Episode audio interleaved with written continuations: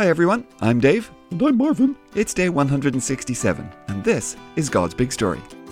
It's a story, It's big! never boring. No way! For His glory, Always! God's big story. God's big story! So, welcome everyone. It's Tuesday, and we are back. We're glad to be here, and we're even more glad that you're still here with us. Hi, everyone. Nobody knows what he's gonna ask now. It's Marvin, the friendly, curious cow.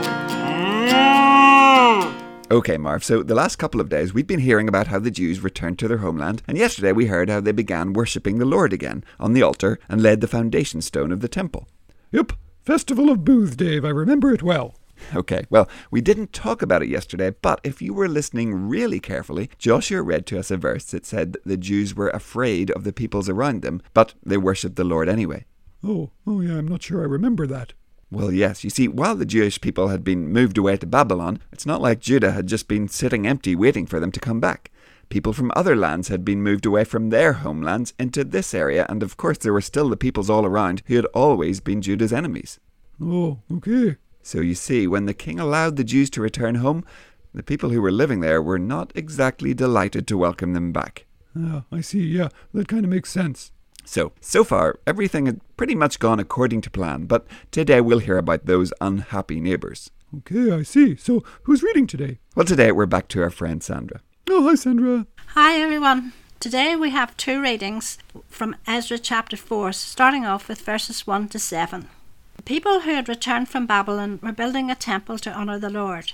He is the God of Israel. The enemies of Judah and Benjamin heard about it. Then those enemies came to Zerubbabel. The family leaders of Israel were with him. The enemies said, We want to help you build. We're just like you. We worship your God. We offer sacrifices to him. We've been doing that ever since the time of Esarhaddon. He was king of Assyria. He brought our people here. Zerubbabel and Joshua answered them. So did the rest of the family leaders of Israel. They said, You can't help us build a temple to honour our God. You aren't part of us. We'll build it ourselves. We'll do it to honour the Lord, the God of Israel. Cyrus, the king of Persia, commanded us to build it. Then the nations around Judah tried to make its people lose hope. They wanted to make them afraid to go on building. So those nations paid some of the Jewish officials to work against the people of Judah. They wanted their plans to fail. They did it during the whole time that Cyrus was king of Persia.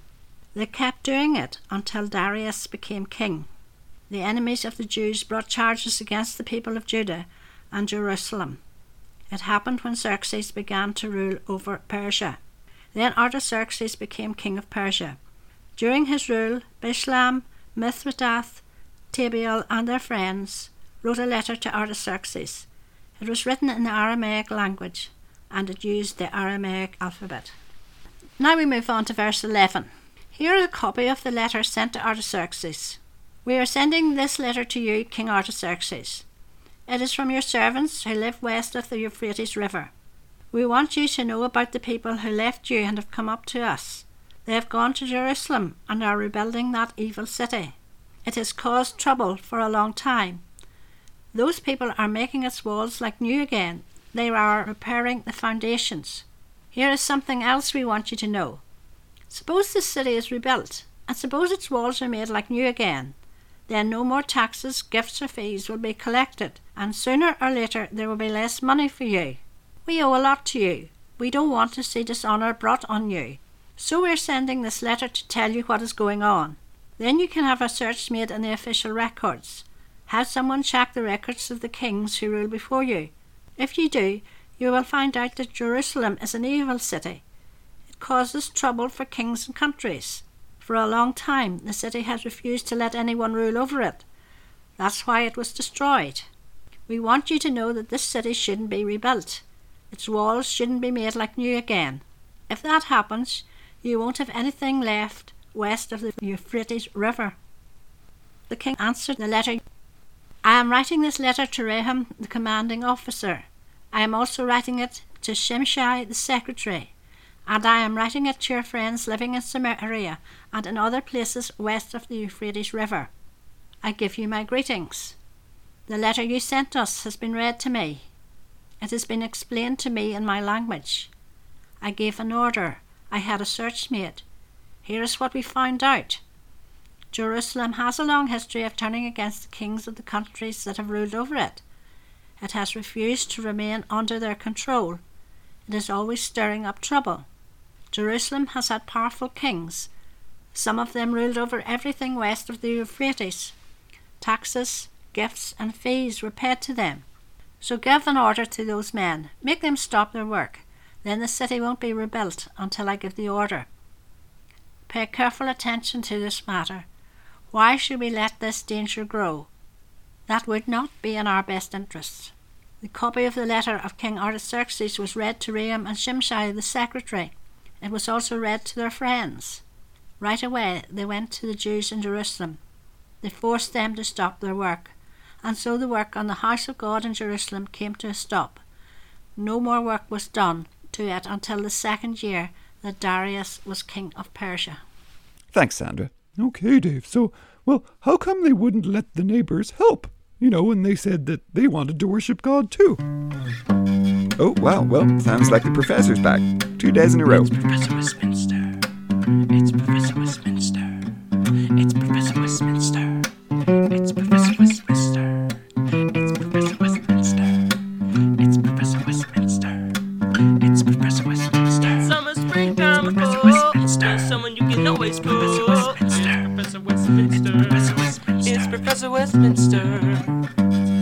Ah, hi everybody! ah, yes, it's your favorite professor, yeah? Hi, Professor. Okay, Marvin, so yeah, I heard your question. Now, these folks, they were not the friends of the Jews from Judah.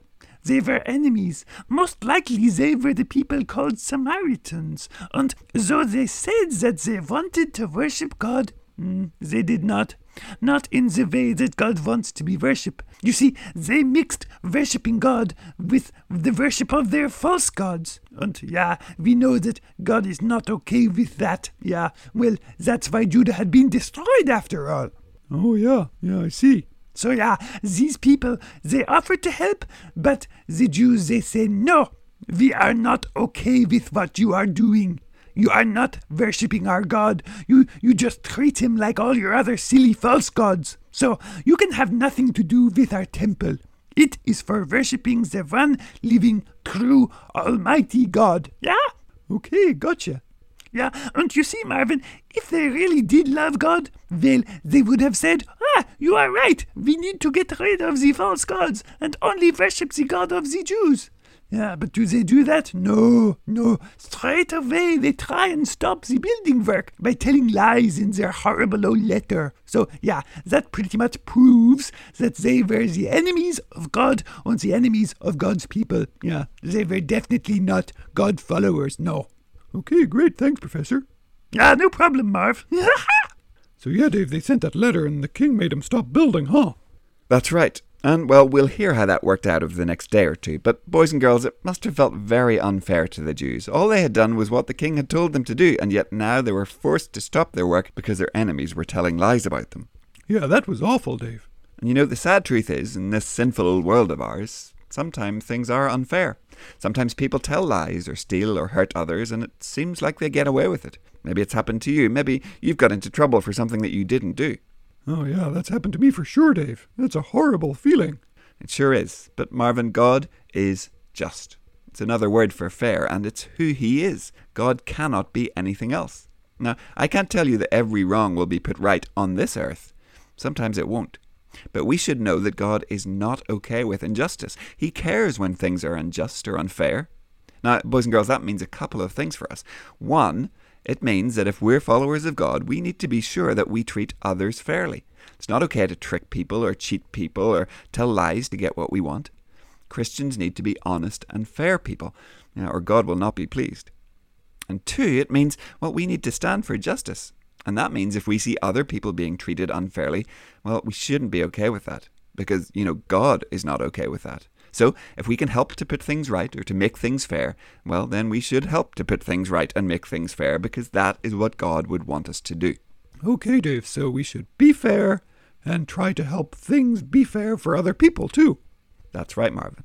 And like I said, still in this sinful world, unfair, unjust things will happen to us and to the people around us.